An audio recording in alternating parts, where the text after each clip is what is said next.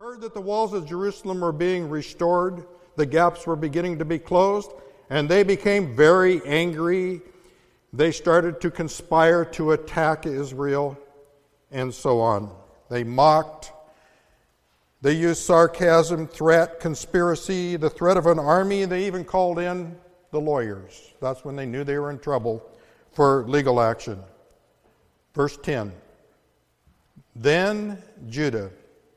Well, let me read verse 9 first. Nevertheless, we made our prayer to God, and because of them, we set a watch against them day and the night. And then one of their own midst, Judah, says, The strength of the laborers is failing. There is so much rubbish that we are not able to build the wall.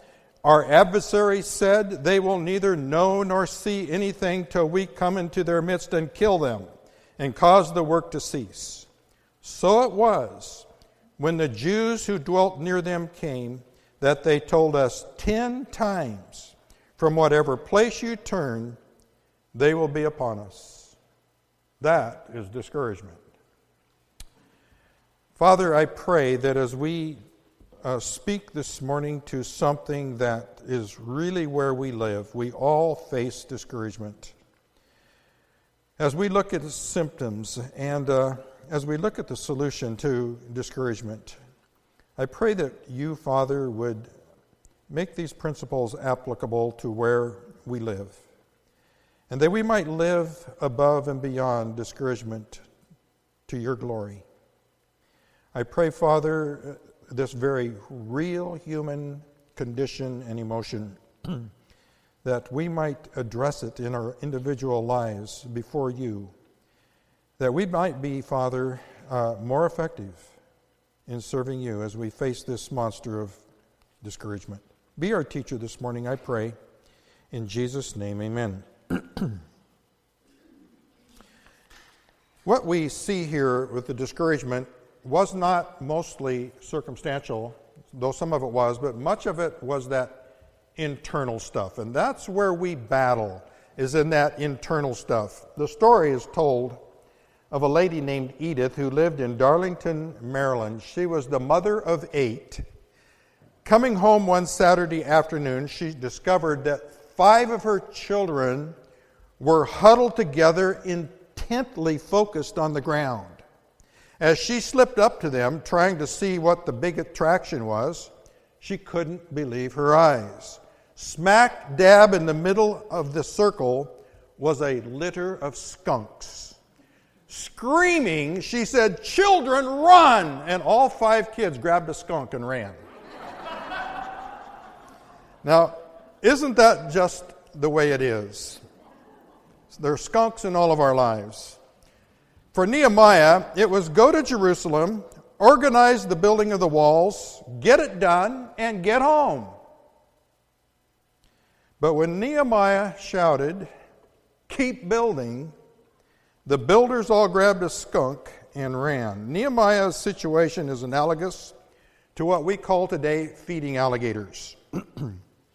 We're down in the trenches of living and making a living, and we sometimes become overwhelmed.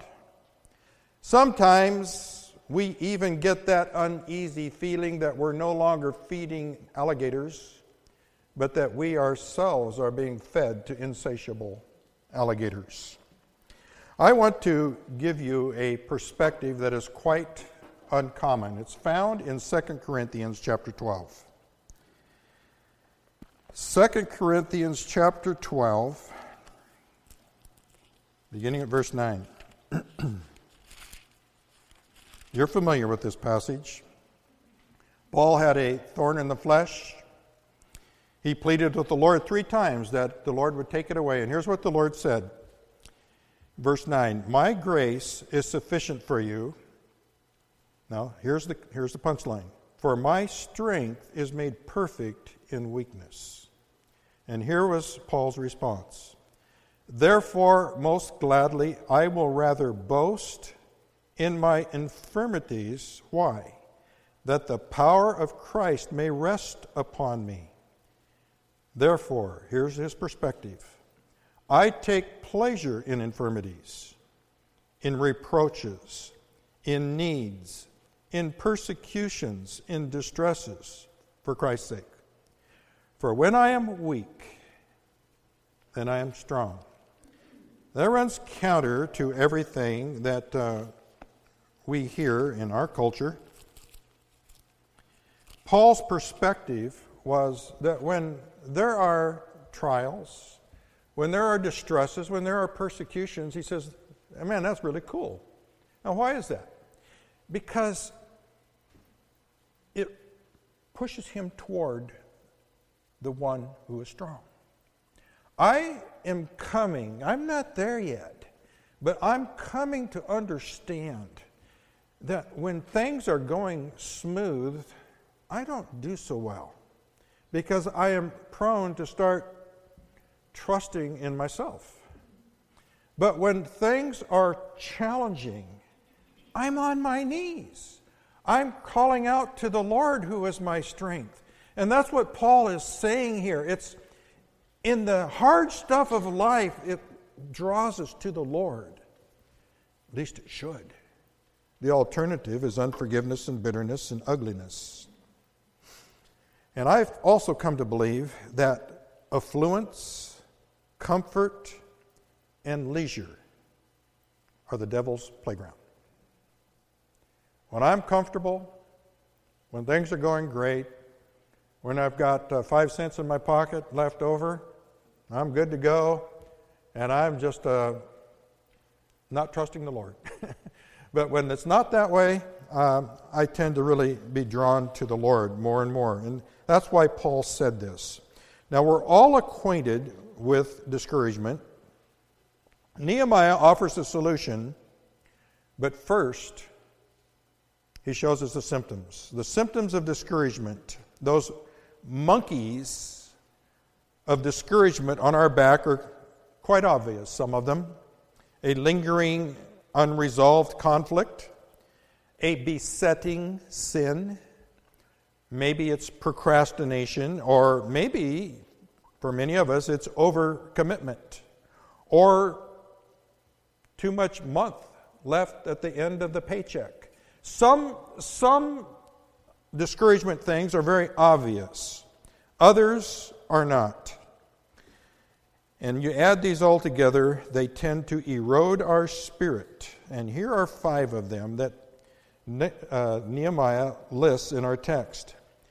The fourth chapter, beginning at verse 10, Judah comes to Nehemiah and he says simply, The strength of the laborers is failing.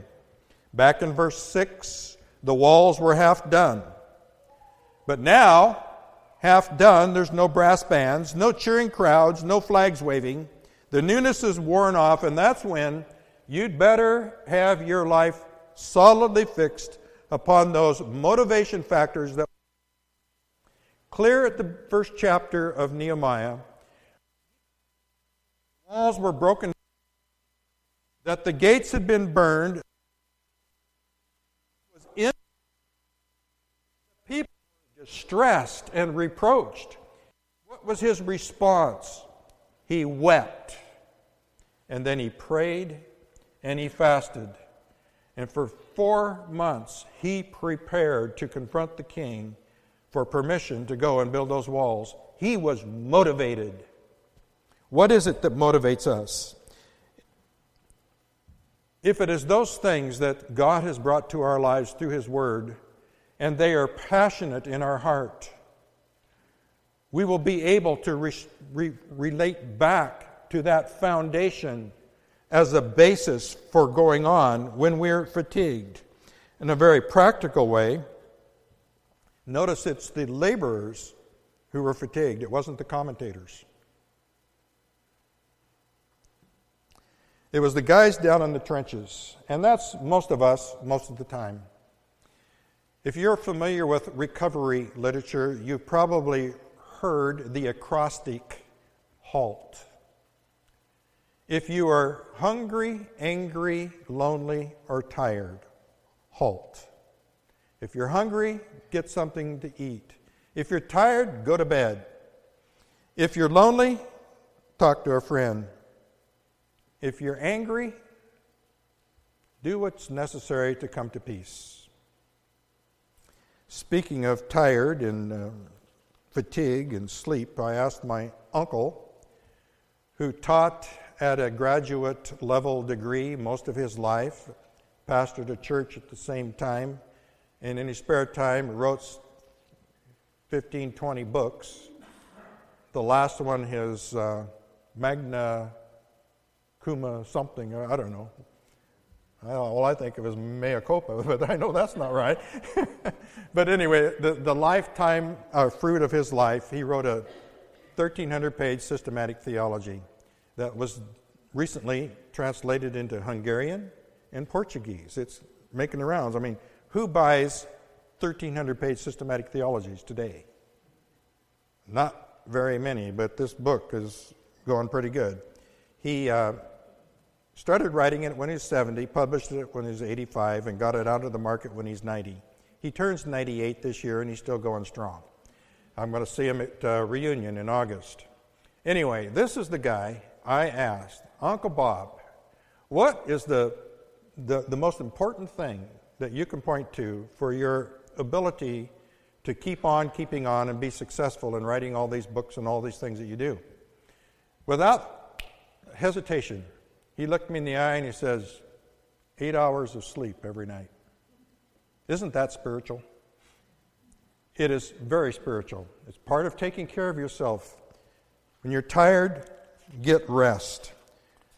The laborers were experiencing fatigue. Verse 10 goes on to say, and there was much rubbish. This is a classic case of losing sight of the objective and facing, uh, facing the obstacles. In a matter of three or four short weeks, they had gone from an attitude of we can do it to it can't be done. There's a principle here never focus, excuse me, never confuse the decision making process with the problem solving process. How many poor decisions are made because our focus was on the obstacles instead of the objective? I've served on elder boards for the last 40 some years, and as I look back, I see how many times we made a decision based upon the obstacle rather than the objective. And that happens in our lives just as much. It's, it's so important that our motivation and our vision, that we do not lose sight of who we are and why we are and where we're going. Third thing was failure. We are not able to build the wall, says in verse 10. Their focus had all of a sudden been turned to the limits of their own resources. Their focus had, had gone from their strength, which was the Lord, uh, to the obstacles. Grace in the Christian life, we are saved by grace through faith. But then it is by grace that we live our Christian life.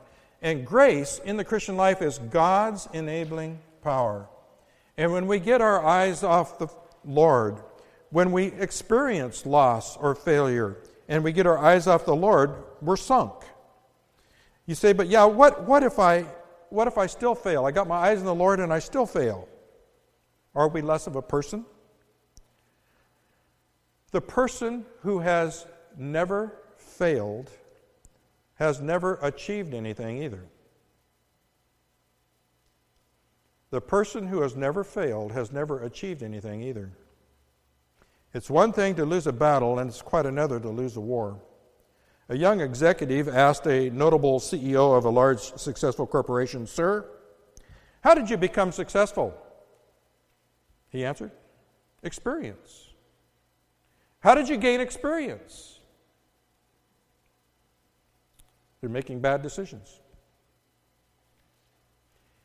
He learned to make good decisions from the experience of making bad experiences. We tend to lose confidence when we fail rather than learn what God has for us, that we might get up and go on. Now, here's the big one fear. Verse 11. And our adversaries said, notice who's talking, the adversaries. They will neither know nor see anything till we come into their midst and kill them and cause the work to cease. boils down to this fear is the fruit of listening to the wrong voice. Our advers- they were listening to the adversaries. That's what happens in our life.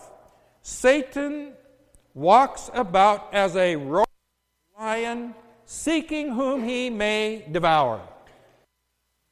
My Bible tells me in John that Jesus conquered Satan at the cross. He is a defeated foe.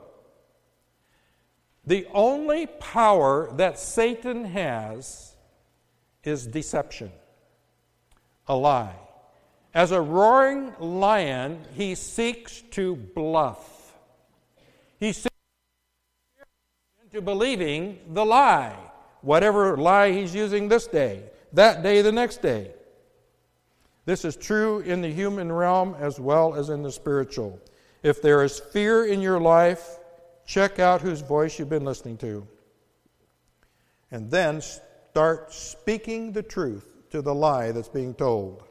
Jesus said, Be of good cheer, I have overcome. Do you live in that truth or do you cower under Satan's fear tactics? Paul said, God has not given us a spirit of fear, but of love and of power and of a sound mind. Speak the truth when fear arises. That is yielding, that is wielding the shield of faith. And the Apostle John said, Greater is he that is in you than he that is in the world. And I hear this all the time fear, but, but some fear is normal, natural, and, and it's necessary. That is correct.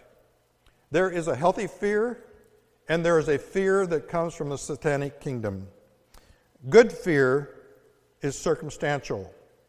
If someone comes up behind you and says, boom, you're, you're going to be frightened for a second. The fear of Satan's kingdom is perpetual and undefined. It's just kind of rumbling under the surface. It's, it's just always bubbling. It's just kind of always there. Good fear is protective. Satanic fear is paralyzing. Protective. Where I grew up, we had rattlesnakes. And when a rattlesnake buzzed, it warned me. It was protective. Ungodly satanic fear is paralyzing. The purpose of it is to render one inactive, paralyzed, defeated. Good fear is instructive. I learned not to put my hand on a hot stove. Ungodly fear, satanic fear, is confusing and fatalistic. Good fear is empowering. Bad fear is enslaving. God's fear brings peace. Satan's fear leaves us in darkness and in fear, and it destroys. us. When we're focused on the wrong voices and we live in fear or whatever, we ultimately lose hope. Fatalism, verse 12. So it was when the Jews who dwelt near them came that they told us ten times, From whatever place you turn, they will be upon us. Have you ever felt like the guy in the outhouse there? Just want to chuck it, run, escape, give in, give up, pull the handle. Nothing is more tragic than to see somebody who has lost hope. When a person loses hope, death usually soon follows. I remember well in the Vietnam era, just shortly after, listening to some of the, the POWs who said those soldiers who were being held who lost hope of release or escape died. Those that had hope of being rescued or released persevered. They didn't give up. Against all odds, they still left, they still lived. Millions of defeated Christians who have given up and retreated into themselves. Defenses up, walls of bitterness, walls of unforgiveness, the loss of hope, just give up. And sometimes, folks, 10 times in this situation, those nemesis can be unrelenting. And that is the time we must be overly zealous in turning to the Lord and speaking truth. Fatigue, the loss of strength. Focus, the loss of vision. Failure, the loss of confidence. Fear, the loss of security. Fatalism, the loss of hope. These forms of discouragement will come knocking.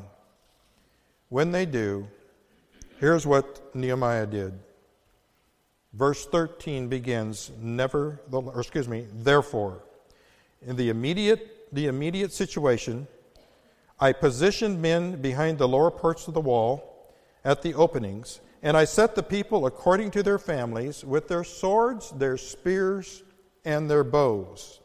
In the face of debilitating discouragement, Nehemiah took decisive action to deal with the immediate concern. Very important. It's critical. But in so doing, what sustained him, what motivated him, was his unwavering focus on the long term goal, which was to build the wall. Nehemiah had a willingness to give up short term convenience and gratification for long term gain. And I find that as one of the primary reasons for the ineffectiveness of many Christians in our American culture today that instant gratification fix. Rather than being willing to discipline one's life, to give up short term gain or gratification for the long term goal. Christian maturity uh, comes only in that way. Now, what follows here was Nehemiah's response to the discouragement of the laborers. And he says, verse 13, oh, excuse me. he didn't say he did, he focused, he refocused them. Nehemiah refocused the people on the goal and then armed them against the immediate threat of the enemy. Because building the wall would end the threat keeping their eyes on the long term goal. Nehemiah was able to stay focused. We lose our way when we lose our focus, whether it be in life or ministry. We begin to falter when we forget what we're about, why we're here. Why are we here? The arrow there, what is the goal as a church and as individuals? Uh, our church motto is presenting everyone complete in Christ. I said it, reproducing passionate disciples of Jesus Christ. Is that the goal for your life, for your heart, for your ministry? When we lose sight of, of the goal, we lose heart. We lose focus. Then, fix your, uh, fix your expectations upon the Lord. When we become discouraged, we, we forget. Not what, but whom. Verse 14. And I looked and arose and said to the nobles, to the elders, and to the rest of the people, Do not be afraid of them. Remember the Lord. Get your eyes on the focus on the Lord. Remember the Lord, great and awesome, and fight for your brethren, your sons and your daughters and your wives and your homes. Yeah, but if the anxiety meter is registering on overload, there may be some practical things you need to address. But the bottom line is remember the Lord. I think that's why Paul had that unusual perspective. Expectations upon placed upon people will let you down. But placed upon the Lord, you can count on it. And I'll say right up front here, I will let you down. Just like you will let me down sooner or later. But in all of my life, the Lord has never let me down. And that's what the Nehemiah is saying here is fix your expectations upon the Lord. And then forge your ener- energies into a balanced life. Now I'm making applications here. These are not interpretations from here on. This is an application. With one hand, verse 16, with one hand they worked at construction, and with the other they held a weapon. Discouragement becomes a fixed condition when we become deflected from the goal. What he is saying here is focus your energies on the goal. Don't be deflected by all this. You've got a sword in one hand, you can build with the other. Keep building, keep focused. The primary remedy for de- depression, I believe, is to keep doing the next thing. When we start setting back, focusing on ourselves, uh, fixating on somebody, or obsessing about a problem, we become depressed.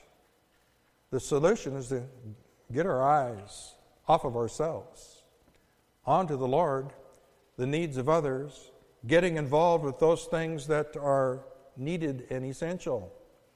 Keeping ourselves focused and busy uh, is the best solution I know to depression and discouragement. So, this is maybe a stretch, but by way of application, we lose our way when our lives become unbalanced. Nehemiah here is saying, in light of the present situation, we need to keep focused. We need to keep our eyes on the goal. We, yes, we need to defend ourselves, but we need to keep going. Uh, I see that as a, as a balanced life uh, by application. And then foresee your escape in time of crisis. Verse 19. Then I said to the nobles, the rulers, and the rest of the people, The work is great and extensive, and we are separated far from one another on the wall. Wherever you hear the sound of the trumpet, rally to us there. Our God will fight for us. The principle is simply this that I'm taking from this, this text. Don't go into battle alone. Don't go into battle alone. Now, here's a, a text that has been quoted and misquoted and misapplied in many ways, but properly understood, it's important for us to hear. Nehemiah, excuse me, Hebrews chapter 10, verse 24. Let us consider one another for the purpose of stirring one another up to love and to good works. How? Not forsaking the assembling of ourselves together, as is the manner of some, but exhorting one another, and so much the more as you see the day approaching. Whether it be uh, in church, or in a home group or friends that share at a deep level, we need in our personal Christian lives others of like mind who can challenge, who can exhort, who can warn, who can encourage, who can share life with you. There is no such thing as a spiritually healthy Christian hermit. God created us incomplete with a need for others to share in our lives, in our Christian walk, to make us mature. There's just no other way. And if you think you can be the lone stranger, I mean the lone ranger, out there doing the Christian thing all by yourself and everything's going to be great. It, it ain't going to happen. You've heard the illustration. You take a hot coal and set it outside of the other coals, it soon turns cold. That's the way it is in the Christian life. We need each other. Do not isolate. Do not surrender to turning inward. And last, focus your enthusiasm on a serving others mindset. Verse 21.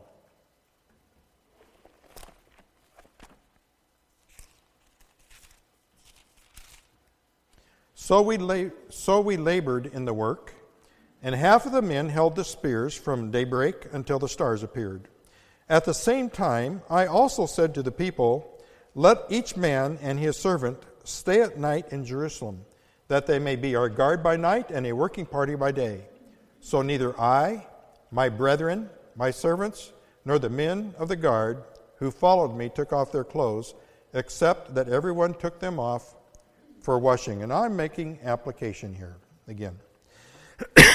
but Paul said it this way in Philippians 2 Let each of you look out not only for his own interests, but also for the interests of others. Let nothing be done out of selfish ambition.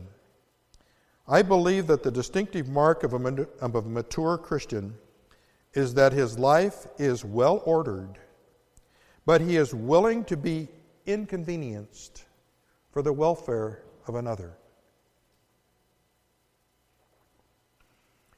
I believe that a mature church or Christian individual, one who is contagious, one who is drawing other people to find out what's the deal here with you.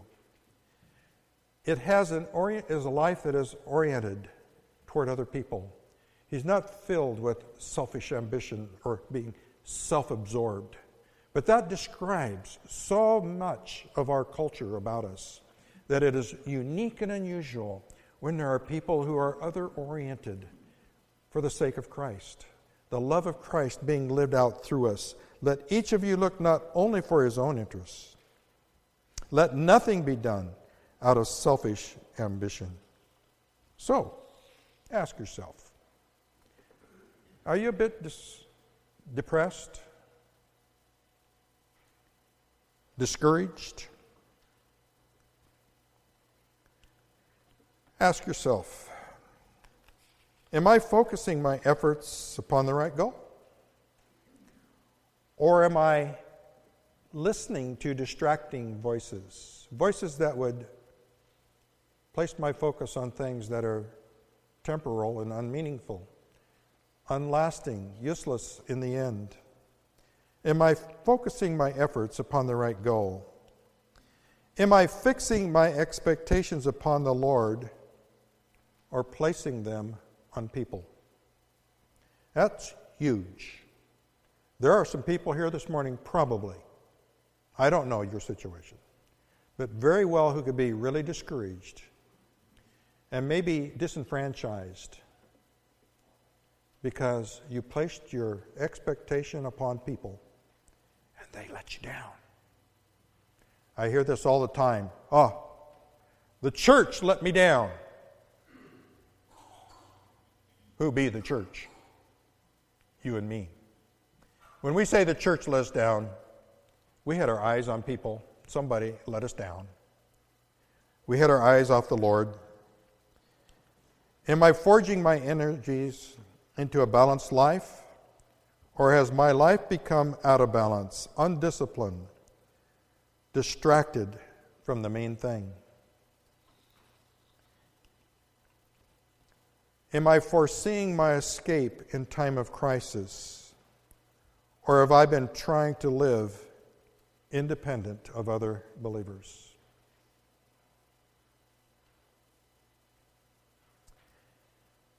And finally, Am I focusing my enthusiasm toward a serving others mindset? Or have I become self absorbed? A sure way to be discouraged and depressed is to put your focus on me, myself, mine, and I. It'll draw you down every time. Discouragement is a dreadful disease but in the end, it not, need not be fatal. Courage is not the absence of fear. Courage is the determination to do what is right, no matter what. And that's the determination in the end that will defeat discouragement in your life. Emotions are real, but they're not always accurate. And the best way to deal with discouragement is to live above your emotions on a plane of doing what you know God says is right. And when you do what is right, you'll be amazed how discouragement will dis- dissolve. Nehemiah was a man who had every reason to be discouraged. But he maintained godly choices in his life, and he became the man whose very name, the name Nehemiah, means encouragement. Ultimately, discouragement is a choice. We are victims of discouragement only if we choose to be. And that last statement is pointed at me. Because I came home today very discouraged, and I was focused on the problem. I was focused on myself and my own emotions. So, me and the Lord had a little talk, a little argument. Guess who won that argument? And uh, this thing of discouragement, folks, this is not a one time thing. This is an ongoing maintenance that uh, these things I've talked about today. And we're going to hit some of these things in the next week or two. But it's an ongoing living relationship with the Lord that we deal with this stuff as it comes. There, God has given us uh, a lifestyle with His enabling strength, His grace, that we can have victory through these things. And yes, we will fail. We will become discouraged. But as we mature in the Lord, if we don't stay there and we employ the things that God has given us, we can choose to not be victims of discouragement. Father, I thank you for your goodness to us. I thank you for your word. I thank you for the principles there, the applications that we can make to our lives. I thank you for men like Nehemiah, Father, a, a mere bartender at the palace in Babylon who had a heart for God, left his captivity with no resources but the power that he received with bended knee before you as you empowered him and supplied the resources. I thank you, Father, for these principles that we're learning. I pray that you would, by your grace, enable us to apply them to our lives. Pray in Jesus' name. Amen.